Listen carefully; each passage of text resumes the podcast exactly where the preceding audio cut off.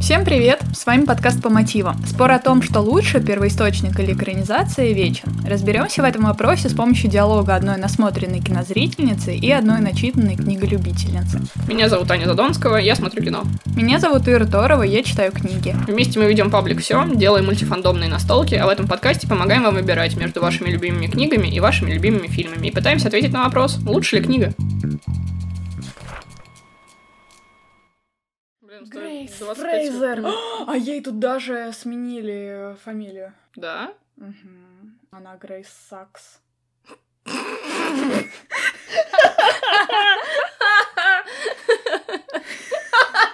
Это уже все объясняет. Вы доверились человеку с именем Гнилаус. Да, я бы, я бы, я бы к психотерапевту с фамилией Сакс не пришла бы. Это смешно. Сакс. Сегодня мы поговорим про книгу «Ты должна была знать» Джин Ханф Королиц и про сериал, который вышел в этом году и который назвали «Undoing» или у нас его перевели «Отыграть назад». Мы добросовестно ознакомились с книгой и с сериалом. Но и... мы не впечатлены. Хорошо, я расскажу пока про писательницу. Она, к сожалению, совершенно неизвестна в России, и сравнить ее произведение на русском языке я не могу. Знаю только, ты должна была знать эту новеллу. А так, у нее есть несколько новелл, они довольно популярны ты в Америке. Ты должна была знать эту новеллу. Рецензенты даже отмечали, что, несмотря на то, что ты должна была знать, им не понравилось, но они считают саму писательницу довольно профессиональной и действительно хорошей. Хорошей. Действительно, хоро хороший, приятный женщина. Но у нас есть только один образец, поэтому я судила только по нему. Сериал у нас сняла Сюзанна Бир, которая печально известна своими великолепными, в кавычках, произведениями «Птичий короб» и «Ночной администратор». Последний мне хоть как-то понравился, но «Птичий короб» — это отвратительное кино, которое заслуживает забытия и забвения, на мой вкус. Сценаристом стал Дэвид Акелли, который... Сценарировал Сценарировал, сценарировал. Да не вы сценарировал.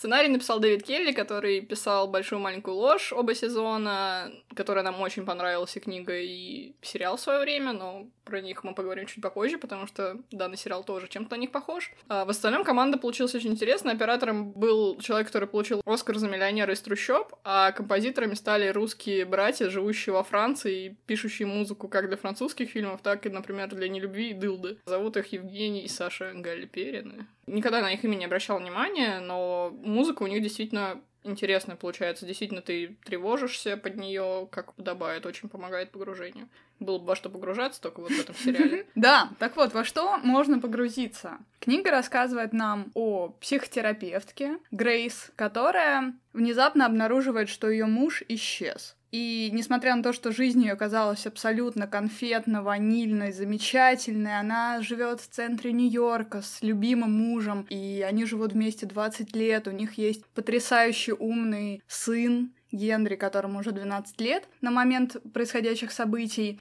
И тут внезапно все начинает ехать в какую-то пропасть. То есть муж пропадает, и параллельно она узнает о том, что одна из родительниц детей, куда она водит сына в школу, убита при страшных каких-то обстоятельствах. С этого и начинается вот такое падение в пропасть нашей героини и переосмысление того, что, возможно, все было не так уж и хорошо и в ее семье, и с ней самой, и прочее, прочее. Параллельно одной из главных веток книжки является то, что она после успешной психотерапевтской своей деятельности, она решает написать книгу с советами женщинам, как себя вести, как найти мужчину так, чтобы он сразу оказался замечательным. Вредные она... советы да, да, да. Григория. Да, то есть она считает себя действительно компетентной в этой области, часто консультирует пары, и она решает, что ну а кому же, как не ей, просветить со своей замечательной семейной жизнью, просвещать женщин о том, как им искать своего спутника. Почему книга называется «Ты должна была знать»? Потому что книга, которую пишет Грейс, называется именно так. И это очень резкое название, которое обращает на себя внимание, и, естественно, к ней по этому поводу возникает много вопросов, типа, а чего это ты такая стерва? Что значит ты должна была знать? В сериале Грейс пишет книгу, но это никак не влияет на сюжет. Про нее вспоминают один раз, и никому она нафиг не сдалась. В остальном завязка точно такая же. Погибает мама одноклассника, которая до этого целую серию заигрывала каким-то образом с Грейс. Нам вообще непонятно, кто эта женщина. Она пришла к ним значит, на собрание и стала очень вызывающе, как издавались мамы, кормить э, грудью своего ребенка. Очень вызывающе. Ну, не того ребенка, который в одном классе с, с Генри. Слава богу, не 12-летнего ребенка.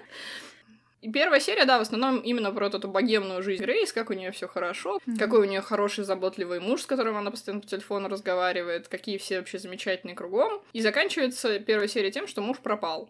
Только в начале второй серии узнаем, что погибает мама одноклассника. С этого момента мы переходим в зону спойлеров. Да. Так что, если вы вдруг еще не ознакомились с книгой и уж тем более не ознакомились с сериалом, я думаю, что вы можете поставить на паузу и вернуться, когда будете ознакомлены с сюжетом, потому что мы будем действительно спойлерить, потому что я, честно, не рекомендую книгу читать никому. На мой взгляд, это абсолютно потраченное время, и здесь я буду, не скрываясь, говорить обо всех спойлерах, обо всех моментах, которые мне не понравились. После этого читать книгу, я думаю, никому уже не захочется. Ну, так как я тоже не могу порекомендовать сериал к просмотру, я бы сказала, что можете продолжить прослушивание нашего великолепного подкаста на свой страх и риск. Если прям очень интересно самим узнать, ну, посмотрите, но... Если очень любите Николь Кидман. Если любите Николь Кидман, да, и все, в принципе. На самом деле, до того, как мы перейдем к спойлерам, я бы сказала, что посмотрите большую маленькую ложь вместо этого Блин, сериала. Да, да, да, да, да. Если вы заинтересовались самой завязкой сюжета, то, возможно, вам больше зайдет большая маленькая ложь, потому что там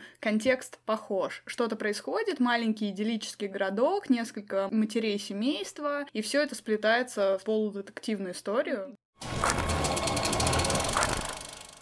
Я удивлена тем, что название так сильно поменяли. Сначала была удивлена до того, как прочитала книжку, а потом поняла, что название содержит в себе такой лютый спойлер. Просто невозможно не понять, в чем будет весь сюжет. История же не только о том, что ее муж убийца, а еще о том, что он изменил ей, в принципе. И mm-hmm. сериал петляет между тем, чтобы показать, просто он неверный муж, или он все-таки страшный, безумный маньяк и психопат. Нет, так а в чем смысл Андуин-то? Не, я, я, я бы должна была знать, я говорю. А, окей. Просто не понимаю, зачем, в принципе, было менять наименование сериала, то есть почему это не оригинальное Почему название? переименовали, я не знаю, они проговаривают, естественно, эту фразу. Джонатан говорит Грейс, но мы же не можем просто так забить на эти предыдущие года и undoing our marriage. А. И она ему говорит, ну ты уже все undoing.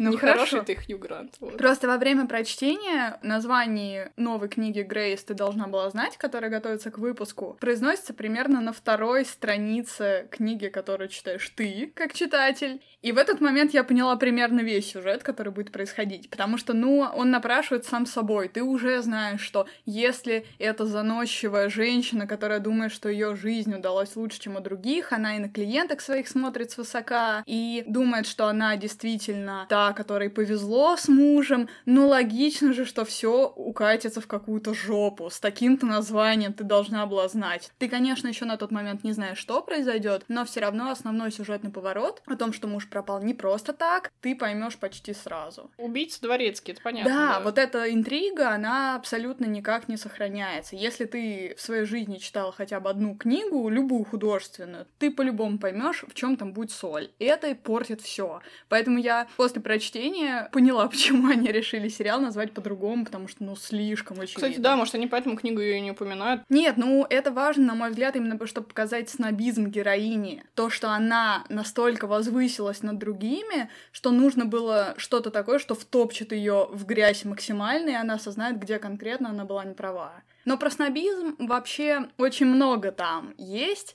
Главная героиня — это коренная жительница Нью-Йорка, которая мало того, что живет в центре, она даже боится выходить куда-то за пределы центра. Один момент, который меня до истерики довел, я так и не поняла, что это было. Она, когда переезжают э, подальше от города со своим сыном, ввиду сложившихся обстоятельств, их преследует пресса после того, как муж пропадает и женщину находит убитой. Она уезжает, и она удивляется, что где-то там, в этих ужасных краях, где орки и драконы живут, школьные автобусы есть, которые забирают детей из школы и отвозят их туда. Господи. И я вот думаю, серьезно, а жители Нью-Йорка ни разу не смотрели кино и не знают, что существует такая вещь, как школьные автобусы? Что? И таких моментов там много, они раздражают. Я понимаю, какому художественному замыслу они следуют. Показать, насколько эта героиня крутая, богатая и беспечная. Но, блин, это создает большую антипатию героине, к сожалению. Тут наоборот, на самом деле, в сериале стараются ее не возвышать. Наоборот, например, в сценах с этой убитой Еленой, она mm-hmm. единственная, кто к ней относится не так высокомерно, как остальные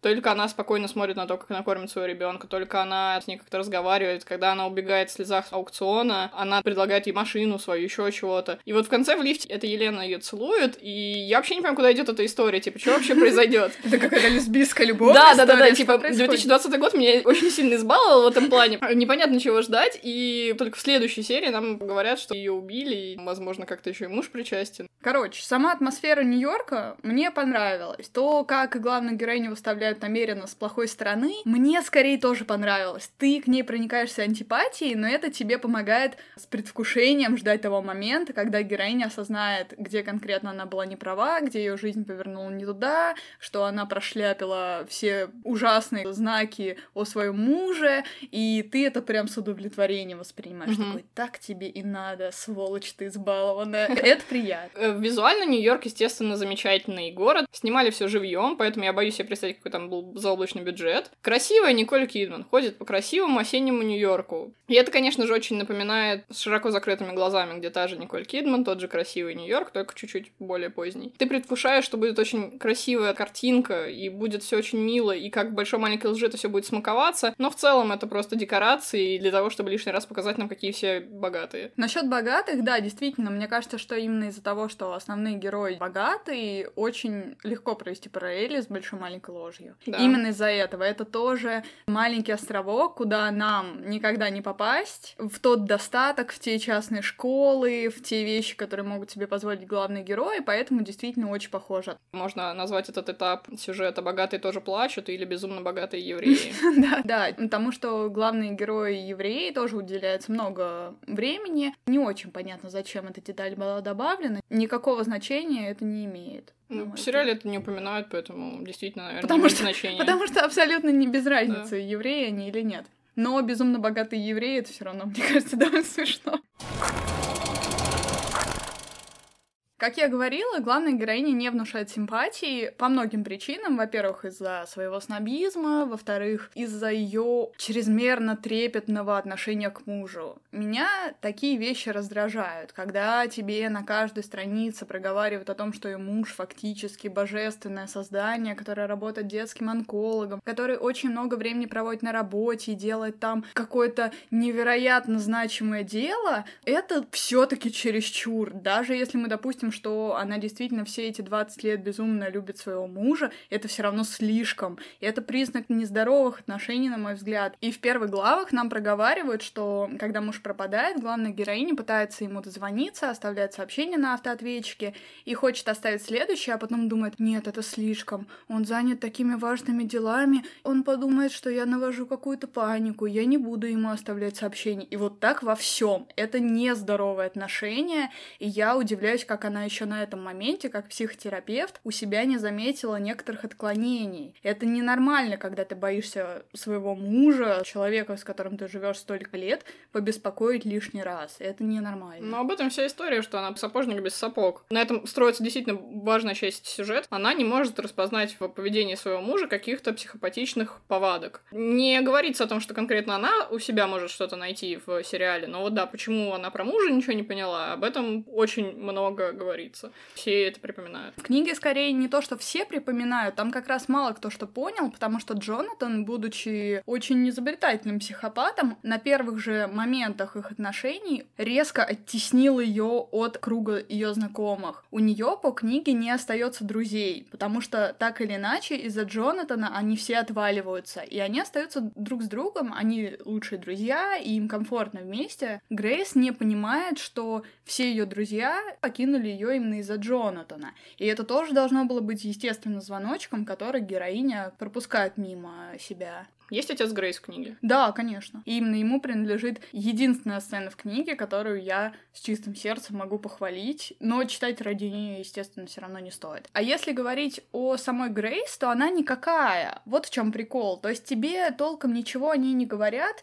она ведет себя абсолютно неадекватно в каких-то экстремальных ситуациях, что тоже немножко странно, потому что мне казалось всегда, что психологи могут в себе распознать какие-то паттерны и их подавить или направить какое-то русло, которое нужно. Она ведет себя просто неадекватно. В книге есть несколько моментов, которые меня жутко взбесили. Это первый момент, когда она понимает, что что-то не так, и ноги сами собой заводят ее в больницу, где работает муж. По ее мнению, работает ее муж, скажем так, и встречает его коллегу, с которыми они тоже дружили, но Джонатан и их тоже умудрился рассорить. И этот коллега в конце приятного разговора, где между Грейс и ним нет никакой натянутости, как будто они никогда не ругались, и все было здорово, и он говорит, а что Джонатан сейчас делает?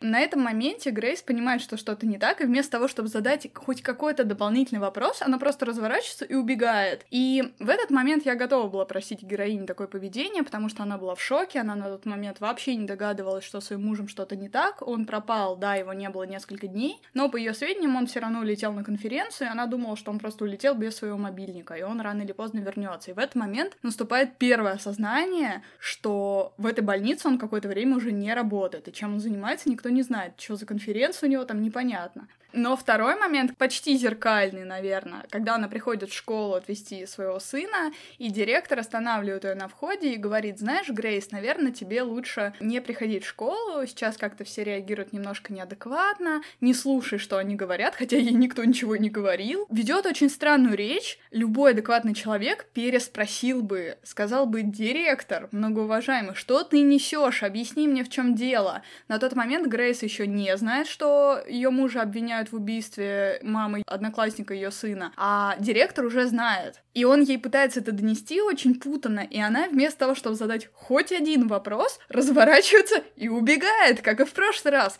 И ты думаешь, да что это вообще за человек? То есть, возможно, таким приемом нам пытаются показать, что Грейс настолько зашорена, она надела розовые очки и отказывается что-то слышать и видеть по существу, но когда такое повторяется несколько раз подряд, это бесит тебя как читателя. Тебе не то, что не хотелось бы общаться с этой героиней в реальной жизни, тебе вообще не интересно про нее читать, она кажется тебе глупой. Художественный прием понятен, но как читателю это читать просто неприятно. Это все равно, что, знаешь, ты смотришь какой-то хоррор, и персонаж начинает очень глупо убегать от э, маньяка, хватает банан, там, как в очень страшном кино, начинает падать, спотыкаться, терять ключи, еще что-то, и ты такой уже сидишь и думаешь, боже мой, да ты серьезно? Здесь примерно такое же впечатление, также это раздражает.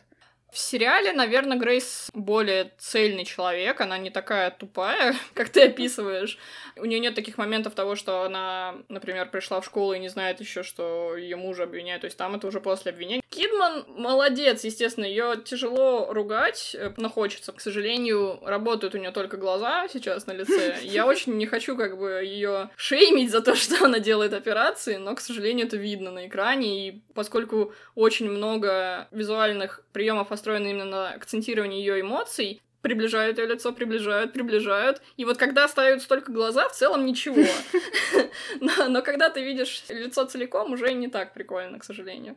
Хью Грант, конечно, могет еще. Он крутой мужик. Он показывает э, очень нервного человека, который действительно пытается всеми правдами и неправдами всем соврать. Я не верила с серии до пятой, что это он. Ты веришь, да, что он неверный муж, но убийца, ну нет, ну как ж так? Ну и мой кумир этого сериала — это великолепный, безумный гений кинематографа Дональд Сазерленд, который одним голосом вдавливает тебя в пол и сцена, где он приходит в школу разбираться с тем, что его внук отправлен на домашнее обучение, лучшее вообще, что я слышала в этом году. Когда он на экране, у меня нет вообще никаких вопросов к этому сериалу. Да, я верю в то, что он сидит в этой картинной галерее, только там все свое время свободное проводит, потому что он слишком крутой и богатый мужик, что он может со всеми договориться, всех вообще порвать за свою семью. Прикол в том, что в книге нет всех этих героев, о которых ты сейчас рассказываешь. В книге у нас есть Грейс, про которую я уже рассказала. Мужа не существует в книге. Да, То это главное можно, различие, получается, можно сказать, что он был просто воображением Грейс. Вся книга посвящена именно тому, как Грейс переживает эту ситуацию. Муж как пропадает, он частично появляется только в конце книги, он сначала направляет ей письмо, и потом в самой-самой-самой-самой финальной главе на финальных страничках мы узнаем о том, что его нашли в Бразилии и собираются привезти в Америку и проводить над ним суд. Это реально огромное различие. В одном произведении, в твоем это получается действительно исключительно ее слова, ее мысли, да. все в ее голове, и она такой ненадежный свидетель. А в сериале она все так же не знает, что происходит, но как минимум вот ее муж перед ее глазами, она mm-hmm. с ним взаимодействует и разговаривает, и ты это по-другому ощущаешь совершенно. Ну и суд, да, естественно, тоже большое различие, то есть в книге никакого суда, естественно, нет, и это находка именно сериала. Да, но если говорить про персонажа Сазерленда, про батю Грейс, мне он очень понравился. Ему отошла и лучшая сцена, на мой взгляд, в книге, и он самый интересный персонаж с точки зрения того, что ты видишь его рост. Если у Грейс, несмотря несмотря на то, что она где-то к концу книги уже преодолела всю эту ситуацию внутренне, она простила себя, она отвергла полностью Джонатана в своем уме и решила жить дальше, то отец просто раскрывается по-другому с точки зрения этих событий, которые происходят в его семье. Он сначала показывается нам как очень холодный, чопорный, отстраненный мужчина, так как у Грейс умерла мать очень давно, и он уже нашел себе другую женщину, он живет с ней, и у них плохие отношения у мачехи и у Грейс. И поэтому она не любит к ним приходить, ей кажется, что отец ее предал тем самым, и он действительно не выказывает вообще никаких теплых чувств по отношению к своей дочери. А в конце, когда все это происходит, то он меняется не резко, причем ты понимаешь, что это все в нем было где-то глубоко, и он просто получил возможность это раскрыть. Он приезжает к Грейс, они обнимаются, у них происходит долгий разговор, где он рассказывает ей в том числе, что те отношения, которые были для Грейс примером, отношения его и ее матери, которые ей казались идеальными, у нее было очень много подтверждений тому, что они идеальны. Все эти подтверждения он развенчивает. О каждом из них он рассказывает так, как ребенок, которым была Грейс, никогда не мог бы подумать, что украшения и ценные вещи он дарил ей не потому, что он ее любил, а потому что он таким образом извинялся за то, что он изменял матери, да. И это очень классный разговор, и персонаж совсем по-другому чувствуется. И после этого он уже начинает принимать полноценную роль в жизни Грейс и ее сына, как бы тем самым замещая вот это отсутствующее место их отца. Точно такая же сцена и в сериале, и Сазерленд там тоже, естественно, просто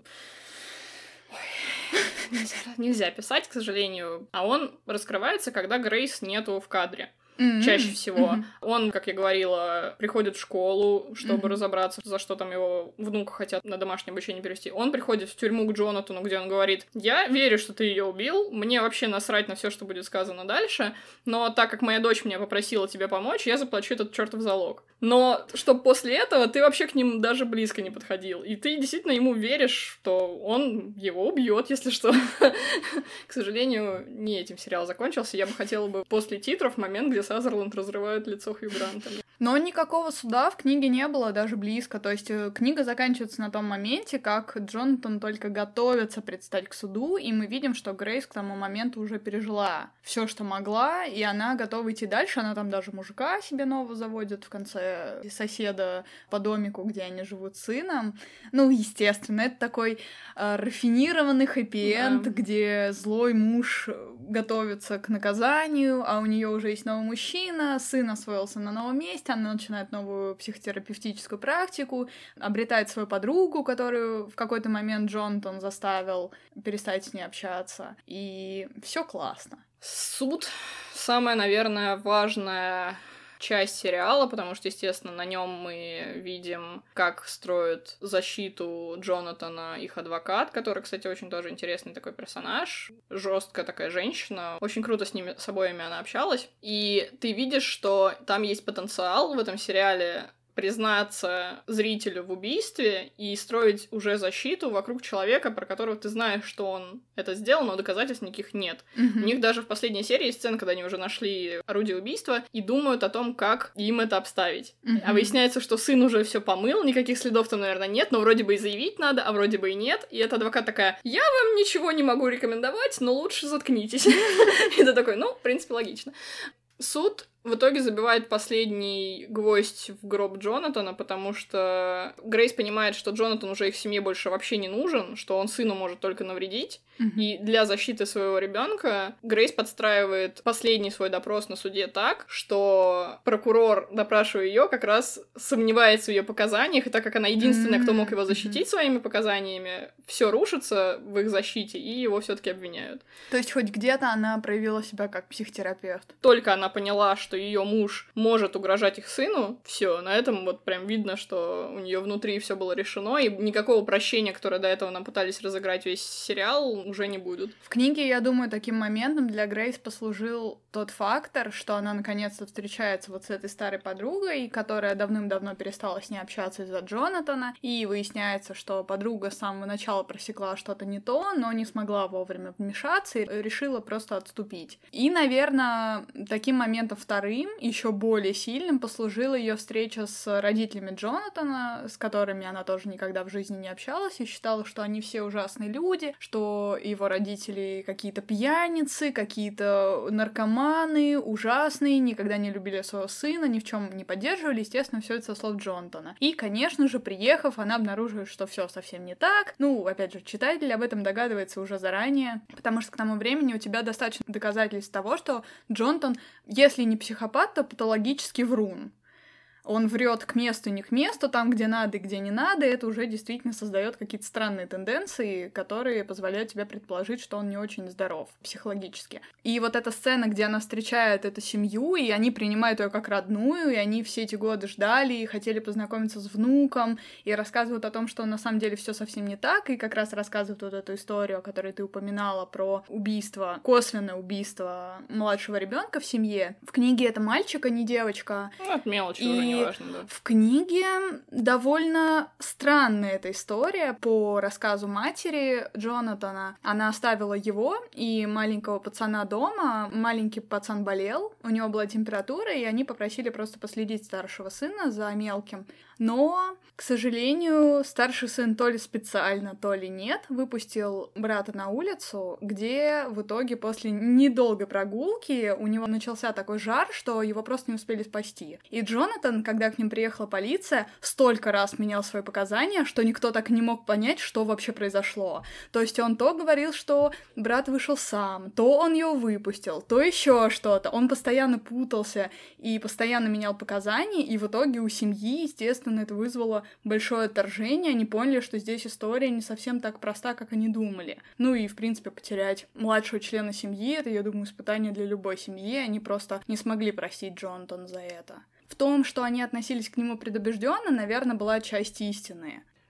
В сериале все эти моменты только подтверждают, что он патологический врун, как ты сказала, но она все еще думает, что, ну, не сажать же его в тюрьму за убийство. Ну, убить-то он, наверное, Да. не мог, поэтому я буду ему помогать. Она принимает такое решение, что я не хочу, чтобы отец моего сына был осужденным убийцей, я должна это сделать ради сына. Ты вот сказала, что в книге персонаж Грейс никакая. Здесь она мама, и это ее основная характеристика. Все, что она делает ради сына. Она Мгм. пытается спасти Джонатана ради сына, и в итоге она сажает его в тюрьму ради сына. И это, наверное, интересная тема, потому что, получается, как они заботятся Сазерленд, так она Мгм. старается заботиться о своем Генри. Да, да. Это, кстати, очень интересная линия, несмотря на то, что качество книги страдает, но там есть несколько интересных тематик, которые они тебе преподносят. А, Во-первых, корреляция того, как складывалось все в семье у родителей Грейс, и то, как складывается в итоге у нее. Это же почти зеркальные ситуации. Ей тоже изменяет муж, как и изменял ее отец ее матери. У них у обоих единственный ребенок, и у той семьи, и у другой горячо любимый, скорее всего, поздний. У Грейс точно поздний довольно ребенок. У ее родителей непонятно, насколько они старые, не старые, но неважно. И то, что она всегда считала брак своих родителей идеальным, и в итоге убедилась в том, что это не так. Также и в своем браке она также разочаровывается, думая, что ей так повезло, и в итоге убеждаясь в том, что ни хрена подобного. Ей наоборот скорее очень не повезло. Пока мы не перешли к э, предъявам к сторителлингу, я бы хотела сказать, что я очень сильно разочарована финалом сериала. Это было настолько необязательно и настолько тупо, по-моему. Я готов выключить сериал где-то за 10 минут до конца. Когда Грейс уходит из зала суда, и все, точка поставлена, Джонатан сидит и смотрит на адвоката, орет, она нас подставила, что произошло? И вот на этом моменте можно заканчивать. Все, вот, где надо завершить. Орущий Джонатан, где понятно, что его посадят. Но нет, они решили показать, как утром человек, которого явно завтра на суде объявят ему приговор, он с сыном куда-то уезжает. И когда они только приезжают в суд, они понимают, что ни сына, ни Джонатана нету. И они с сыном пытаются куда-то уехать, там Джонатан совсем уже сошел с ума, флешбеком нам параллельно показывают, как он убивал Елену. И вся эта сцена была для того, чтобы Дональд Сазерленд и Николь Кидман покатались на вертолете пока они вместе с полицией преследовали машину Хью Гранта. И там на мосту его арестовывает все-таки полиция, когда он не завершает свою попытку сброситься с моста. И все, вот на этом заканчивается сериал. Зачем? Что, что в этом вот фрагменте, кроме вертолета, важно? Ну, кстати, я когда читала книгу, у меня было подозрение, что что-то такое будет в книге, но нет, ничего даже близко похожего не было. Я тоже думала, что в какой-то момент Джонатан, возможно, объявится, украдет сына, сын его очень любит, я думаю, что он бы ему помог и пошел бы с ним куда нужно, но нет, я хотела сказать о том, что сын в сериале, актер его сыграл очень клево. Это парень, который играл недавно в Форд против Феррари mm-hmm. и в Тихом месте. Хороший пацан, он клево играет, но его персонаж не учитывает те события, которые нам раскроют в будущем как мы выясняем из истории, оказывается, что когда они были с мамой в домике, он находит орудие убийства, его отмывает и прячет у себя в чехле от скрипки, которой он, как порядочный еврейский мальчик, занимается. Mm-hmm все, оказывается, это время, когда он разговаривал с отцом и спрашивал, ты убил ее? Он ему говорит, нет, не убивал. Ты такой, да, пап, я тебе верю. И как это связано с тем, что он, оказывается, уже хранит у себя орудие убийства, я не понимаю. Это очень странно. Несколько раз у них с мамой есть сцены, где она с ним разговаривает, прижимает его к себе, они разговаривают о всей ситуации сложившейся, как им обоим тяжело. Он ей признается в том, что он, оказывается, видел, что папа разговаривал с этой Еленой, mm-hmm. и он думал, что он так виноват в том, что не сказал ей об этом. У них жуткая драма насчет этого, и через серию он точно так же говорит ей про то, что извини, я не сказал тебе про то, что я обнаружил этот молоток несчастный у нас дома. Но два эпизода назад было не так. Что mm-hmm. произошло с тобой, мальчик? Что с тобой не так? У тебя краткосрочная память отсутствует, и ты просто каждый день проживаешь заново и думаешь, что твой отец невиновен все его действия направлены только на то, чтобы нас, как зрителя и Грейс, запутать, кто ее муж, что происходит, и просто создать некоторую интригу, которую они растягивают на 6 или 7 эпизодов, я уже даже не помню, сколько их. И это так тупо! Кстати, мне кажется, что в книге этот момент лучше сделали. Ну, если не учитывать всех этих штук про суды, про орудие убийства, естественно, ничего этого в книге нет. Но мне нравится, что все это время, что Грейс со своим сыном скрывается от СМИ, от копов и от всех, кто их может э, достать, она ни разу с сыном не разговаривает о том, что произошло. И она себе сама дает отчет в том, что это ненормально. Она должна себе найти силы и все ему объяснить, но она не может. И именно после того терапевтического романтического разговора с отцом, когда он ей рассказывает все про их брак с ее матерью, она понимает, что сына тоже надо поставить в известность и хорошо с ним поговорить и объяснить. И он тоже рассказывает ей о том, что он, оказывается, уже несколько раз видел отца с другими женщинами. Это, наверное, более изящно в книге сделано. Мне это понравилось. Было бы проще объяснить то, что ребенок замкнулся в себе и не mm-hmm. разговаривал вообще ни о чем с мамой, чем объяснять то, что он, ну, просто по чуть-чуть выдавал ей правду. Да, но тут плюс еще обосновываться тем, что у него такой самый яркий подростковый возраст, 12-13 mm-hmm. лет, и он уже от матери начинает сильно сепарироваться, несмотря на то, что он для нее все еще такой маленький малыш, которого нужно водить в школу, на скрипку и туда и сюда, и везде с ним ходить, но он явно уже начинает от нее отстраняться и замыкаться в той первой серии, когда она только понимает, что муж пропал, и сын вдруг видит в начале второй, что у нее какое-то беспокойство, он, наоборот, к ней приходит и ее успокаивает, mm-hmm. он с ней так общается. То есть как раз на этой сцене ты понимаешь, какие у них отношения, что mm-hmm. они доверительные, что им обоим комфортно друг с другом, и они будут друг друга защищать. Непонятно, почему сын, признавшись уже в одной части преступления отца, и признаваясь потом в будущем, что он тогда уже все понимал и знал, что он верил в то, что отец убил, и он пытался его защитить, почему он об этом не проговорил с мамой в момент вот этого искреннего разговора? Да, если уж у них такие я не понимаю, отношения. Я не понимаю странно. этот момент. Тебе постоянно говорят разные противоречивые доказательства вины или невиновности Хью Гранта, и ты такой, ну я хочу уже верить, что он просто врун и изменщик, не убийца, но все таки в конце его сделали убийцей, ты такой, ну блин, это скучно. Не, я согласна, да, когда вы так долго вели к чему-то неочевидному, и в итоге самый очевидный вариант выясняется, ну это абсолютно неинтересно. Да, просто заигрываются с тобой этими всеми догадками. Это неприятно, когда оказывается, что все эти намеки были правдой. У меня, в принципе, во время прочтения книги было такое иногда чувство, что Корлиц, она замахнулась на Агату Кристи в каких-то угу. моментах, а получилась Дарья Донцова в итоге все равно. Никуда от этого не деться, это все равно третьесортная книга. Ее можно прочитать, возможно, для своего удовольствия. Мне пришлось тошнить ее несколько дней. Очень сложно было читать. Ну вот тут тоже, да, замахнулись на успех большой маленькой лжи, а получили богатые тоже плачут, где просто, блин, какая-то жопа происходит. Шесть серий, и ты тошнишь их тоже. Тебе кидают каждый раз клиффхенгер, ты такой, ну я досмотрю это дерьмо, но, но почему, почему я делаю это, я не понимаю. Если говорить про то, как нам вообще Королец показывает, как она преподносит эту историю, как она описывает героев, я уже немножко рассказала. Меня очень несколько моментов смутили с точки зрения сторителлинга, с точки зрения художественных приемов. Вот знаешь, она развешивает ружья довольно прикольные, и потом они все выстреливают. Но неужели я за это писателя должна хвалить? Так вроде обычно и делают. Мне очень понравился один намек, который, к сожалению, потом полностью испортили. Первый раз, когда Грейс видит Малагу, которая, кстати, зовут Малага, а не Елена в книге. Что? Да.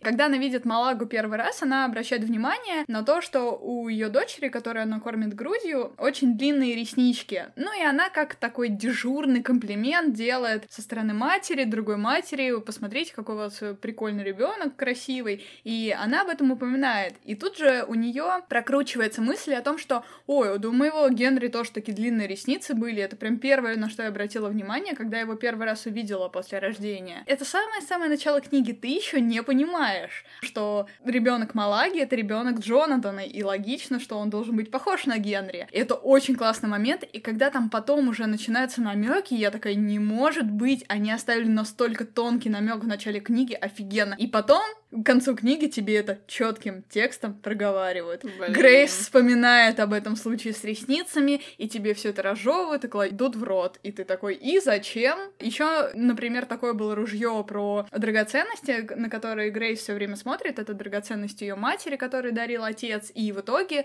в разговоре с отцом эти драгоценности выстреливают, угу. когда он объясняет, зачем он это на самом деле делал. Или, например, про сломанный зуб мужа Грейс в каком-то контексте вспоминает по-моему, когда она очередной раз э, поет ему оды хвалебные, говорит, боже мой, он так зашивается на работе, он вон даже там поскользнулся, один раз зуб сломал, мы ему коронку ставили, а потом в разговоре коллега мужа, бывший коллега, объясняет ей, что этот зуб ему сломали во время драки с другим врачом, из-за которого его в итоге увольняют. И вот такие ружья прикольно. Но опять же, серьезно, может мне, блин, еще похвалить уважаемую Корлит за то, что она ножом и вилкой может пользоваться? Ну, как, как писатель, серьезно? И. то есть это такая вещь, которая должна быть в хорошей книге.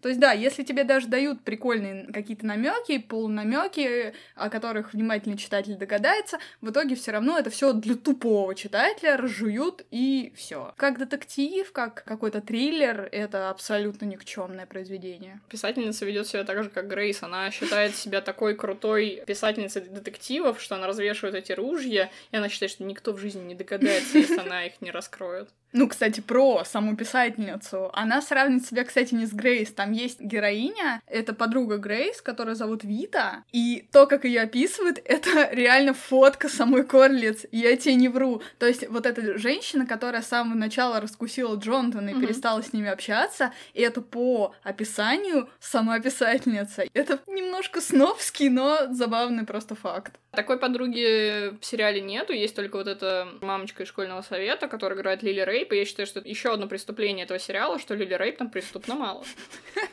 Она очень крутой персонаж, она очень экспрессивная, крутая, она там со своей дочерью что-то там делает, и ты на это смотришь все вот буквально микросекунду, ты такой, а можно мне, пожалуйста, про нее сериал? Можно мне спин Да. Что мы имеем в конечном остатке? Мне понравились из всех героев только отец Грейс, получается. Действительно да. хороший персонаж, забравший себе лучшую сцену с этим интересным разговором двух взрослых людей, которые не очень близко уже сейчас общаются, но которых много связывают. Это, наверное, самая классная сцена в книге. Ну, опять же, как я говорила, читать ради нее абсолютно не стоит.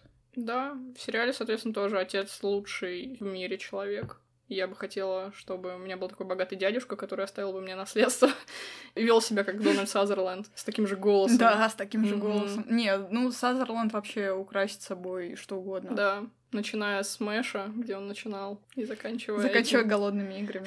Да, и, кстати, я сегодня думала о том, что было бы очень здорово, если бы у президента Сноу была та сцена, где он втаптывает грязь директора и матерится на него. Вот если бы это сказал президент Сноу, я бы умерла бы. Я бы сказала, что эта книга дает некоторые моменты на подумать, но, к сожалению, она делает это так топорно и плоско, что я, наверное, сама себе додумываю, знаешь, как учительница литературы, когда нужно высосать хоть какой-то подножный корм из произведения, ты начинаешь придумывать. Мне понравилось несколько линий, мне понравилась вот эта линия про родителей Грейс, мне очень понравилась линия про то, что Грейс сама клиентам рассказывает, что первое впечатление это не все, что нельзя судить о своем будущем муже по первому впечатлению, но сама при этом настолько слепая, что делает абсолютно так же, и при этом, кстати, клиентам своим она врет, потому что она отлично понимает, что в Джонтона она влюбилась с первого взгляда так она и поплатилась за это в итоге. Действительно, сапожник без сапог. И, наверное, это еще повод подумать, что если вы встречаете идеального человека в вакууме, красивого, смешного, умного врача, но у которого нет ни друзей, ни родных, ничего, и он начинает и ваших друзей и родных постепенно оттеснять, ну, это уже признак того, что с вами не психопат, но, наверное, нездоровый человек. Это интересно просто было обдумать в контексте этой книжки. Да, тот же контекст поднимается в сериале. Ты думаешь про доверие между супругами, можно ли слепо верить человеку, действительно, про которого ты ничего не знаешь, он каждый день куда-то уходит на работу, а что там происходит, ты не в курсе, mm-hmm. что там с его семьей ты тоже не знаешь, и как-то ты себе представил картинку идеальную об этом человеке, и она не может всегда соответствовать действительности. Вторая тема, которую сильнее, мне кажется, развивает сериал, это как раз забота о своих детях, о том, на что ты пойдешь ради этого. Блин, поиграть в Heavy Rain просто. Там тебе прям слоган... Тебе слоган говорит, на что вы готовы пойти ради спасения своего ребенка. Кейдж, он знает толк. Да, точно. Кстати, наверное, был бы неплохой э, мышап между Да, кра- кроссовер был бы да. прикольно, наверное. Там более интересная экшеновая часть просто. Там действительно он чем-то жертвует X, ради... чтобы кричать. Нажмите X, чтобы отрубить себе палец. В общем, сериал не до детектив, не до семейная драма. В итоге замах на рубль, удар на копеечку, и ты сидишь в финале, смотришь на этот вертолет чертов и такой Фу. И думаешь, чтобы он упал. На что я потратила 6 часов своей жизни? Я могу сказать про книжку, что персонажи не, общая атмосфера не сильно раскрывается. Опять же, как правильно ты сказала, это и не детектив, и не семейная драма, это что-то такое очень между-между-между. Больше всего напоминает скорее классический женский роман, что ему вообще плюсов не добавляет. По художественным приемам хочу сказать, что перевод очень сомнительный, я не поняла, что это было. Бейглы переводят как багели, из-за чего я какой-то момент вообще, вообще потерялась. Производит впечатление машинного перевода иногда. И причем, когда я читала англоязычные отзывы о книге, там пишут похожие вещи, что не понравился стиль. Поэтому я думаю, что, возможно, стоит винить саму писательницу за это. Не столько переводчики плохие, сколько оригинал просто плох. Возможно, это не перевод машинный, а писательница машинная. Возможно, возможно, ее на самом деле не существует. Что ты скажешь? Атмосфера мне понравилась. Мне было так интересно завысить себе ожидания этим Нью-Йорком красивым, Николь Кидман красивый. Но в итоге история яйца выеденного не стоит. Я тебе могу сказать, что если вам даже понравился сериал, я бы книгу не рекомендовала читать. Ничего вообще не надо делать, тогда посмотрите «Большую маленькую ложь». Манк вышел на Netflix, замечательно, лучше вот туда идите. Короче, вердикт у нас сегодня какой-то отстойный. Да. Какой сериал, такой вердикт. Что поделать? На этом мы идем пить вино. Да. Есть чипсики. Да. А вам рекомендуем, если вам понравилось все, что мы тут наговорили, подписаться на нашу телегу. Мы уже сейчас появились вообще на всех площадках. Очень просим вас, наши великолепные премиум подписчики и фанаты. Ман, привет! Проставить нам везде, где можете комментарии, звездочки, там сердечки, все, что можете, потому что сейчас любая поддержка нам очень важна на этом этапе. Вот, будем вам всем благодарны, будем рады всех услышать, увидеть и прочитать ваши великолепные да? слова. А наших. если хотите с нами поспорить или сказать, что, возможно, согласны, то... Мы всегда готовы выпить с вами вина и за этим бокалом вина продискутировать. Всем спасибо!